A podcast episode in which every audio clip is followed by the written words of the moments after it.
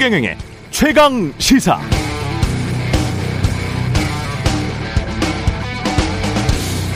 네, 코로나19에 대처한 바이든 행정부의 1년을 평가하면 대체로 옳았다.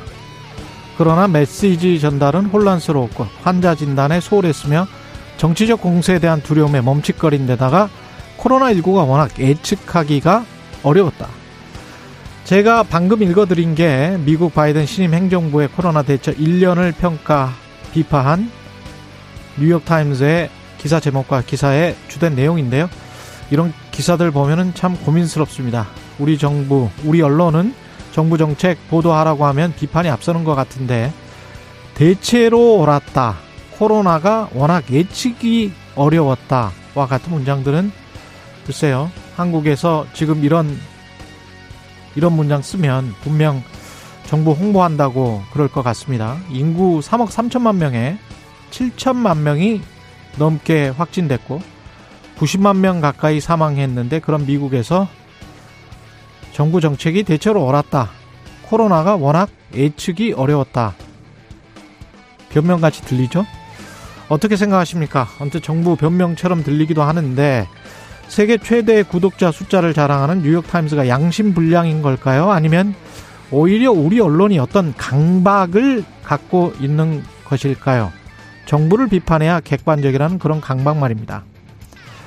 그런데 또 어떤 정부가 들어서면 대통령이 들어서니까 형광등 수백 개의 아우라가 장렬하기도 하고요. 스튜디오에 영국에 가서 대통령이 탄 마차가 멈추니 갑자기 비가 그치고 날씨가 화창해졌다고 보도하기도 합니다.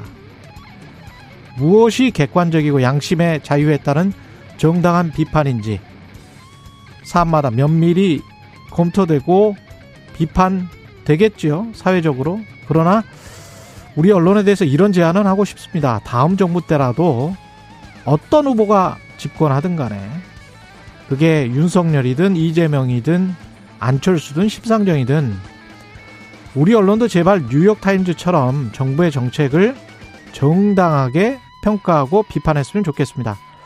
무조건 부작용만 말하면서 비난하지 말자.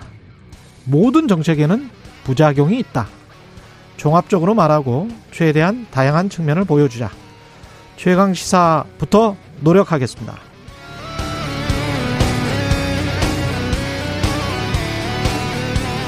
네. 안녕하십니까. 1월 25일 세상에 이익이 되는 방송 최경련의 최강 시사 출발합니다. 저는 KBS 최경련 기자고요. 최경련의 최강시사 유튜브에 검색하시면 실시간 방송 보실 수 있습니다. 문자 참여는 짧은 문자 50원, 기문자 100원이 드는 샵9730 또는 유튜브에 의견 보내주시기 바랍니다. 새해부터 새로운 기능이 추가된 무료 콩 어플도 많은 이용 부탁드리고요. 오늘 인터뷰 더불어민주당 선대위 공동상황실장인 조웅천 의원, 국민의당 최진석 상임 선대위원장 만나봅니다.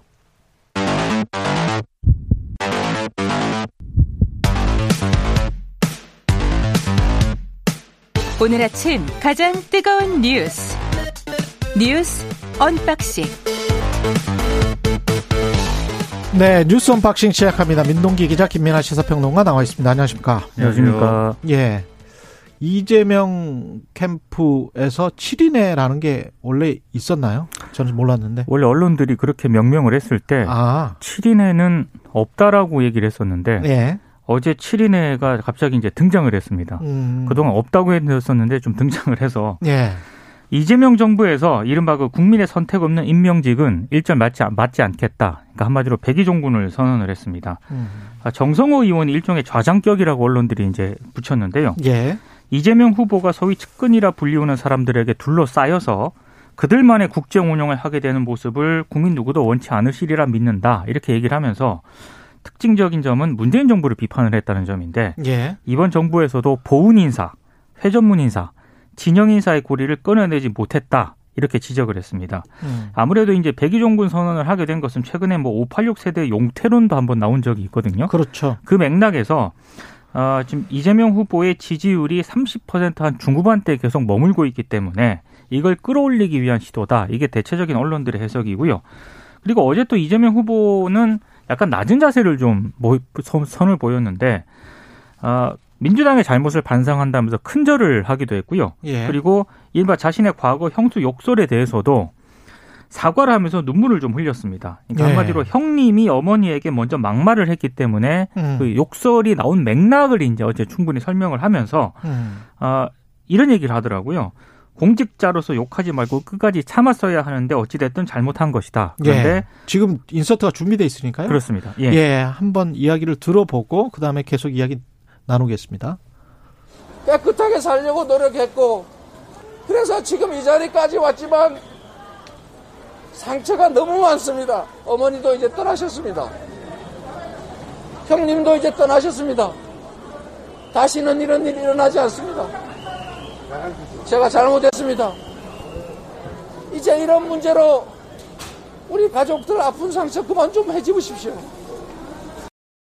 우리 일정에는 이례적으로 좀 이낙연 전 대표가 함께 했다는 점도 좀 눈길을 끌었습니다. 예.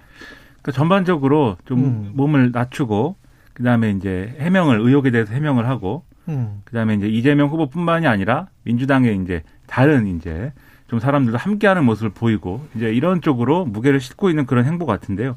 그러니까 앞서 말씀하셨듯이 7인회라는 게 이번에 아 7인회라는 게 있구나. 이렇게 알게 된 분들도 많을 것 같아요. 그렇죠. 네. 네. 근데 언론에 가끔 이제 이렇게 말씀하신 대로 7인회 이렇게 이제 표현하는 이제 내용들이 나왔는데 이거는 정성호 의원은 뭐 좌장이다 그 이야기는 들었었던 것 같고요. 그렇죠. 예. 네. 이게 이재명 후보가 그 성남시장 경기도지사하고 이러면서 이제 그 국회에는 이제 아군이 없었던 거잖아요. 예. 이렇게 뭔가 이렇게 교두보를 만들 만한 이제 우호적인 세력이 없었던 건데 이 7인회라고 하는 분들이 이제 이재명 후보가 이제 어 대권 후보로서 이제 행보를 하면서 원내에서 이제 기반을 갖출 수 있도록 조력한 사람들이다 이렇게 보면 될 것 같고요. 그 중에서도 음. 정성호 의원은 과거부터 이제 이재명 후보하고 가까웠던 거의 원내의 뭐 유일한 뭐 인물이었다 이렇게 평가받는 사람들인데 어쨌든 이 사람들이 어쨌든 그 이 이재명 정권에서도 임명직을 맡지 않겠다라고 했을 때 유권자들이 어떻게 이걸 받아들일 것이냐 이게 앞으로의 이제 대응에 따라 달라질 것 같아요. 그렇죠. 그러니까 지금 말씀드린 대로 어 이게 무슨 맥락인지 모르겠다. 7인회가 어. 누군지도 모르겠고 갑자기 음. 왜 임명직을 안 맡는다는 건지도 모르겠다. 그냥 이렇게 끝나면 소용이 없는 것이고 이게. 네. 근데 만약에 이렇게 시작된 어떤 인적 쇄신의 어떤 맥락이라는 게, 음. 어, 아, 뭔가 이 문재인 정권의 어떤 나쁜 점들을 반성하면서 그걸 되풀이하지 않겠다. 이 얘기를 하면서 그 행보를 보여주겠다는 것이로구나라고 받아들일 수 있으면은 이제 효과가 어느 정도 있을 수 있는 것이기 때문에 이후에 이제 상황이 어떻게 되느냐가 중요한 것 같고요. 이재명 후보 이제 이 본인의 이제 의혹, 뭐 욕설 논란 이런 거에 대해서 눈물도 흘리고 뭐 이렇게 설명을 하고 있는데 아마 본인의 어떤 감상이나 정서로 보면은 이 울만한 뭐 일일 수 있겠죠. 근데 정치라는 게 냉혹한 게 이 눈물도 역, 어, 뭐 역시 이제 정치적 해석의 대상이 되고 뭐 이러지 않습니까? 음. 결국은 그렇게 될 수밖에 없는데 저는 이 눈물이 이재명 후보가 본인의 어떤 억울함, 본인의 자기 연민 이런 것으로 또 해석이 되면은 이 눈물도 사실은 크게 이제 아, 유권자들에게 감동을 주지는 못할 것이다라고 보고요. 그게 아니고 이재명 후보가 자신의 삶을 통해서 이제 어려운 사람들의 어떤 그런 삶을 개선시키겠다는 의지가 있는 그 실린 그런 눈물이다라고 사람들이 볼 수 있으면 즉 남을 위해서 흘리는 눈물이다라는 맥락이 좀 있어야 되는데 그러려면 이재명 후보가 앞으로 어 이런 눈물도 흘리고 절도 하고 하지만 뭔가 아 지금까지와는 달라진 모습 이제 이재명의 정치 이재명의 리더십이 뭐라는 거를 보여주는 행보를 이제 할 필요가 있다 그래야 이제 바뀌었다라는 느낌이 들 것이다 그런 생각이 좀 들더라고요. 바뀌었다라는 게 이번 정부에서도 보훈 인사, 회전문 인사, 진영 인사의 고리를 끊어내지 못했다 이 말은 네. 상당히 의미가 있는 것 같습니다. 이게, 이게 친문들이랄지 문재인 정부에서 요직을 거쳤던 사람들 또 이재명 후보에서 지금 지원하고 있는 사람들한테 주는 그러니까 그런 친문 인사들 중에 상당한 어떤 시그널이 되는 것 같고. 그러니까 이게 차이점이요. 예. 2012년 당시 이제 문재인 민주통합당 후보가 음. 그때도 비슷한 적이 있거든요. 그때는 구인회였습니다. 아. 구인회가 하도 문제가 돼가지고 그렇, 이게 그래요? 선대위에서 물러난 적이 있습니다. 근데 그 이후에 음. 문재인 정부가 이제 이, 그 이건 2012년이기 때문에 약간 상황이 다르지만 예. 문재인 정부가 들어섰을 때 흔히 말하는 측근들 있지 않습니까? 예. 이 측근들이 2012년 때 물러난 그것과 연동을 해봤을 때 예. 과연 제대로 이제 어? 하겠느냐? 백의 종군을 했느냐? 예. 이거에 대한 평가는 좀 다를 수가 있지 않습니까? 그러니까, 그러니까 제대로 백의 종군을 하면은 국민들의 표를 얻을 것이고 그렇죠.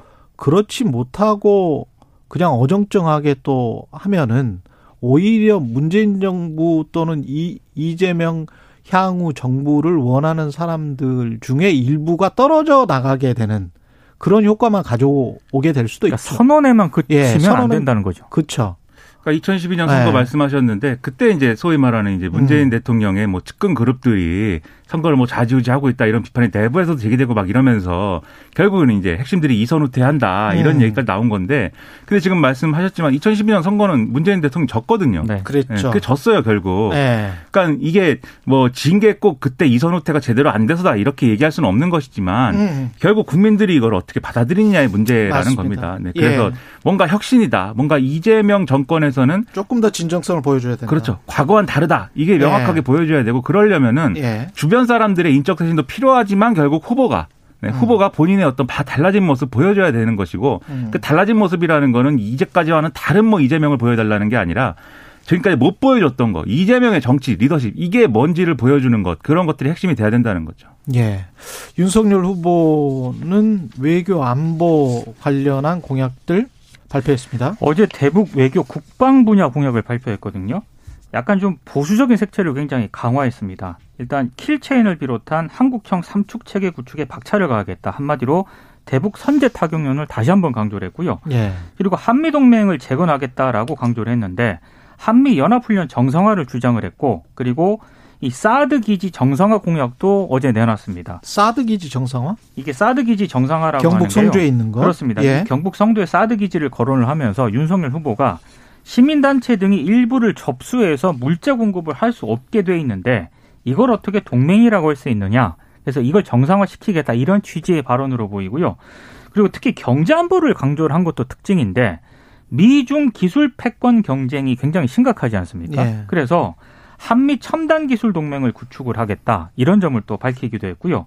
그리고 문재인 정부의 한반도 평화 프로세스를 완전한 실패라고 규정을 했고 어, 북한의 비핵화를 도외시한 채 종전 선언에 급급하고 있다라고 또 비난을 했습니다. 그러면서 이제 윤석열 후보가 강조를 했던 게 북한이 완전 비핵화를 하기 전에 실질적인 비핵화 조처를 내놓으면은 경제적 지원을 하겠다. 한마디로 비핵화 로드맵을 언급을 했는데 근데 이거는 다들 아시겠지만 이명박 박근혜 정권 때 이미 거죠. 했던 거고요. 사드도 2015년에 박근혜 정부 때 들여와서 그렇습니다. 그래서 우리가 이, 한동안 1년 뭐 지금도 사실은 그 여파를 맡고 있습니다. 중국으로부터. 이명박 예. 박근혜 정권 때 취했던 이런 대북 정책이 성공했느냐 좀 음. 실패했다는 평가가 많지 않습니까? 예. 예. 그래서 그 유사한 정책을 또 내놓았다라는 그런 지적도 나오고 있습니다. 우리 잠깐만요. 또 이 윤석열 후보의 인서트도 준비가 돼 있다니까요. 아, 제작진이 성실하게 일하고 예, 있습니다. 성실합니다. 네. 예. 공영방송으로서 최선을 다하고 있는 우리 최강 시사 제작진입니다. 예, 인서트 들어보겠습니다. 공영방송으로서 아, 좀 저희가 이해하기 어려운 아, 그런 그 좀 그런 상황입니다만은 어쨌든 이 녹취록에 의해서 좀 마음이 불편하신 분이나 상처받으신 분에 대해서는 저도 국민의 입장에서 늘 죄송하게 생각을 하고 있습니다. 네. 예, 지금 이 부분은 김건희 씨 관련 녹취록에서 나오는 홍준표나 유승민 의원이 구술한다. 네. 이것을 사과하는 발언인데요. 아, 정말 타이밍이 기가 막힙니다. 왜냐하면 예. 외교안보 공약 발표한 다음에 예. 기자들을 만났거든요. 예. 그때 기자들이 녹취록에 대해서 물어봤죠. 물었습니다. 예. 그 질문에 대한 답을 이제 저렇게 한 건데, 예. 근데 제가 봤을 때는 명확하게 그냥 유승민 전 의원하고 홍준표, 홍준표. 의원을 딱 구체적으로 언급을 하면서 어. 그렇게 사과를 했으면 오히려 저 좋지 않았을까. 굉장히 약간 두리뭉실하게 넘어간 측면이 있거든요. 예. 예. 그리고 또 하나는 단순히 있던 굿 문제가 아니라 김건희 씨 녹취록에는 여러 가지 윤석열 후보 입장에서도 구체적으로 해명해야 될 부분들이 굉장히 많습니다. 그렇죠. 예. 그런 부분들에 대해서는 언급을 안 한 게 조금 제가 봤을 때는 좀 그렇습니다. 그러니까 이 이제 녹취록 얘기를 하기 전에 이제 약간의 불편함도 얘기를 했어요. 공영방송에서 음. 이게 방송을 안 한, 안 하기로 한 것까지 이제 방송을 해서 공영방송이 왜 이런, 이러느냐에 대한 의문도 있지만 뭐 이렇게 전제를 달고 이제 얘기를 했거든요. 예. 근데 계속 이제 윤석열 후보가 본인의 의혹에 대해서 설명하는 방식이. 그 MBC가 법원에서 공개하지 말라고 하는 부분까지 공개를 했습니까?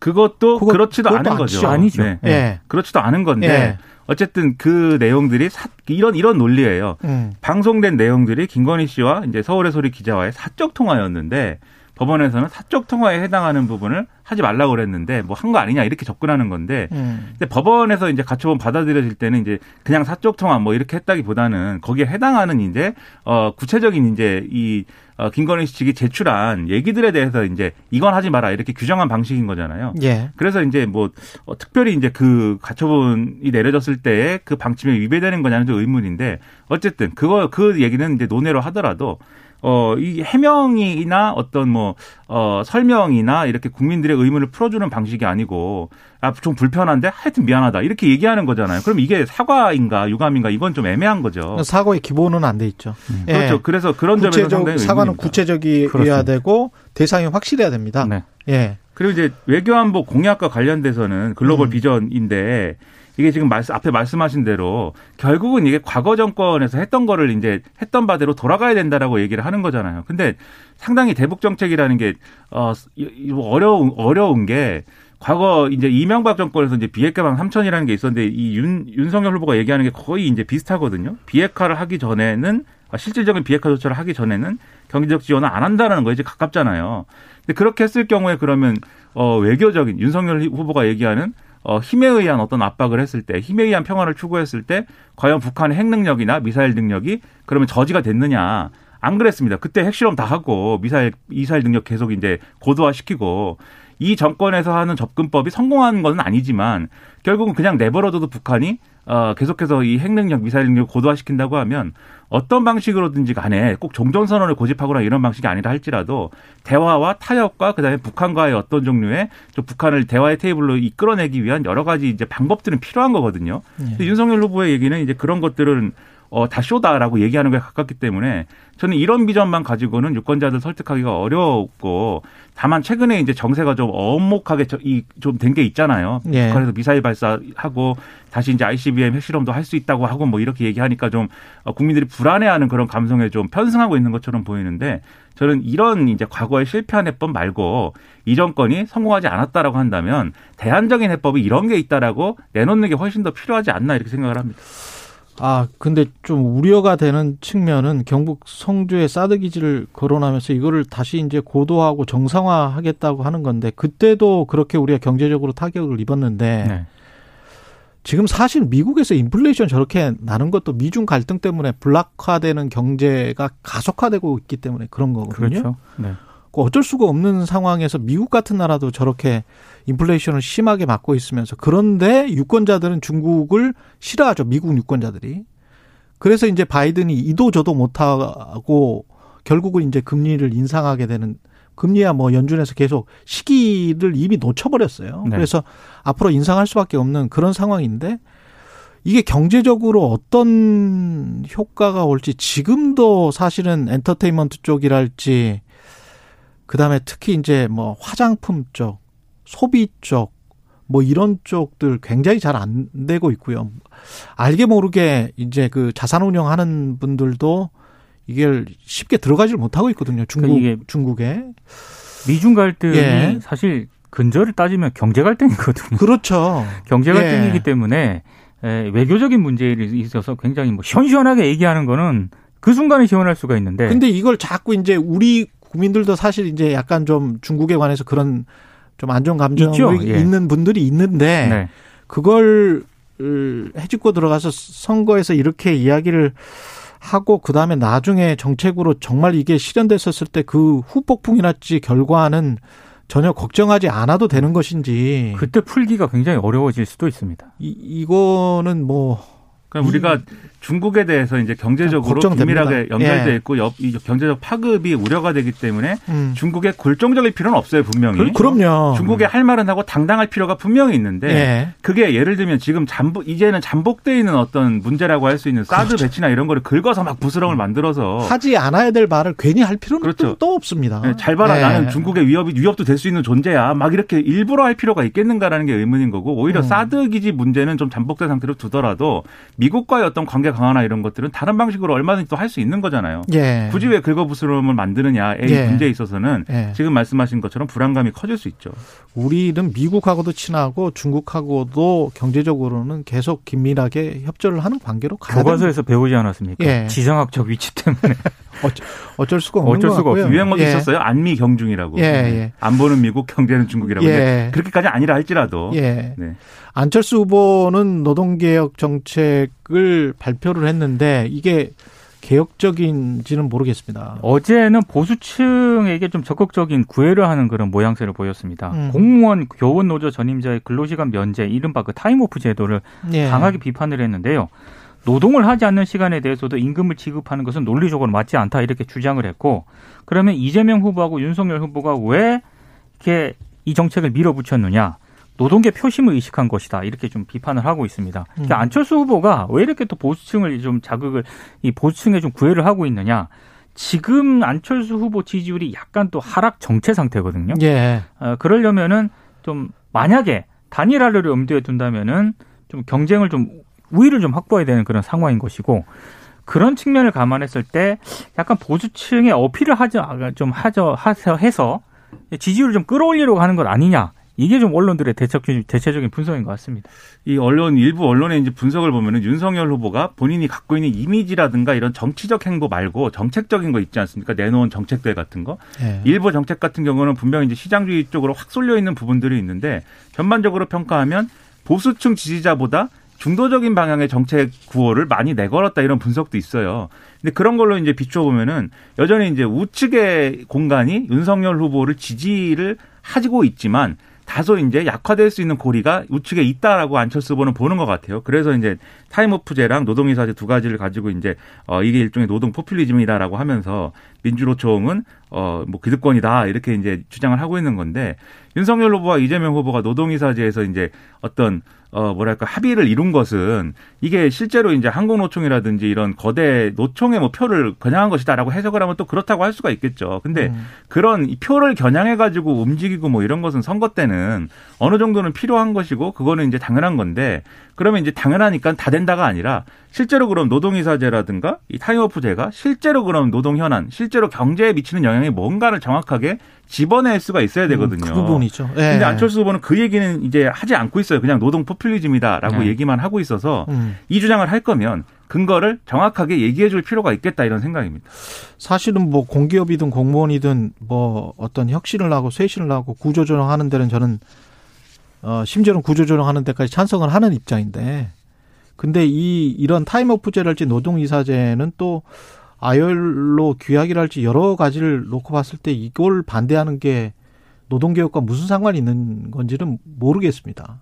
그러니까 노동개혁이라는 게 노동 생산성도 높이고 노동자의 권리도 지금 안철수 후보가 이야기한 대로 중소기업이랄지 뭐 이런 저변에 지금 노동권을 제대로 보호받지 못하고 있는 사람들의 권리도 같이 함양하자는 의미로 저는 받아들인다면 한국의 노조 조직률이 10%를 겨우 그러, 넘습니다. 그렇죠. 네. 그런 것까지 생각을 한다면 그쪽에 대해서 그러면 어떻게 할 건지 그런 중소기업이랄지 그런 아주 저층의 노동에 대해서는 어떻게 할 건지 그런 이야기도 같이 좀 해야 되지 않나 싶기도 하고요. 안철수 후보가 음. 내놓은 것 중에 연금이랄지 이런 것들은 연금 개혁하자 그 말도 좋죠. 네. 예, 아주 찬성하는 이야기인데 글쎄요. 타임오프제하고 노동이사제가 그렇게 그러니까 그런 부분에 있어서도 예를 들면 비판을 예. 노동이사제와 타임오프제를 너무 이제 노조 쪽 편만 들어준다라고 비판하면 지금 말씀하신 것처럼 안 맞는 부분이 있는 거고 예. 다만 이제 많은 기업들에서 정규직 비정규직 체제가 이제 좀 나눠져 있는데 음. 그렇게 이른바 하청이라든지 이런 부분으로 나눠지는 경우들이 많은데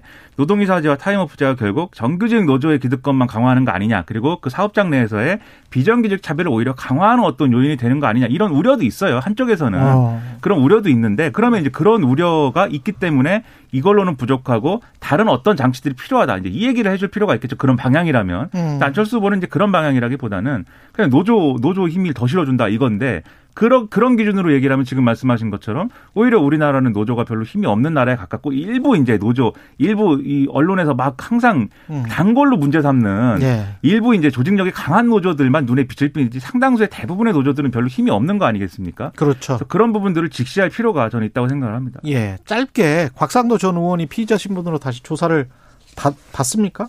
받았습니다. 받았습니까? 어제 조사를 받았는데. 예. 이게 남욱 변호사로부터 5천만 원을 받은 정황을 검찰이 확보했다라는 건데요. 음. 일단 언론 보도를 보면은 이 5천만 원을 받은 게 2016년 4월 20대 총선에 당선된 직후다. 이렇게 지금 보도가 되고 있거든요. 예. 근데 이게 조금 이상한 대목이 있습니다. 이게 왜냐하면 당시 남욱 변호사하고 정영학 회계사가 곽상도 전 의원에게 2016년부터 합법적으로 정치 자금을 후원을 했습니다. 이게 한 1,500만 원 정도 후원한 걸로 되어 있는데 여기에 이 1,500만 원을 제외하고 추가로 5천만 원이 더 전달이 됐다는 게 검찰의 판단인 것 같아요.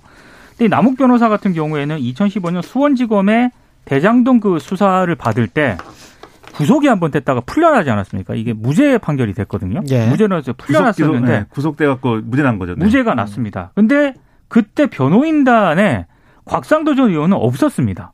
그렇죠. 예. 곽상도 전 예. 의원이 없었는데 남욱 변호사가 변호사 당시 과거 검찰 수사 당시에 변론을 대어준 대가로 이게 준 거다라고 검찰 조사에서 진술을 했거든요. 알리바이가 안 맞네요. 그렇습니다. 이게 예. 안 맞기 때문에 그렇다라고 한다면은 이거는 음. 불법 정치 자금이나 뇌물일 가능성이 있다는 게 검찰의 판단인데 곽상도조 의원 해명은 좀 다릅니다. 이거는 2016년 3월 1일에 변호사 비용을 받은 것이다. 자기가 이렇게 도움을 주고 받은 것이기 때문에 검찰이 지금 언론에 이게 제공했던 그 시점하고도 시기가 다르다. 당선 이유가 아니다. 이렇게 해명을 하고 있습니다. 이때 곽상도 의원이 이 시점에 돈을 받았다고 하는 시점에 대한법률구조공단 이사장이었던 거잖아요. 네. 그러니까 법률 구조공단에 일을 한 것도 아니고 이게 이렇게 이런 식으로 이제 변론을 했다든지 몰래 변론을 했다든지 이거 자체가 이제 문제가 될 소지가 있는 건데 다만 이제 어 이 검찰의 입장에서는 어 이게 뇌물이다, 불법 정치자금이다. 이걸 이제 좀 증명을 할 필요는 있겠고. 그렇죠. 그래서 불법 정치자금이라고 하면은 이제 이렇게 규정되지 않은 방식으로 돈을 받았고 그것을 선거 비용으로 쓰고 뭐 이런 데 동원했다고 하면 그걸 불법 정치자금이 맞죠. 뇌물이라고 그러면 이제 대가성이 이제 있어야 되는데 그 대가성 규명을 어떻게 할 거냐가 이제 핵심인 것 같아요. 왜냐하면은 그 전에 이제 박상도 의원 조사한 거는 어, 화천대유에서 이제 그 어, 하나금융 컨소시엄이 무너질 뻔한 거를 이제 막아줬다라는 거였잖아요. 이게 그거와 연결되는 건지 별개 사안인지 음. 이런 것들을 앞으로 지켜볼 필요가 있겠습니다. 뉴스 언박싱 민동기 기자 김민아 평론가였습니다. 고맙습니다. 고맙습니다. KBS 라디오 최경영의 최강시사 듣고 계신 지금 시각 7시 47분입니다.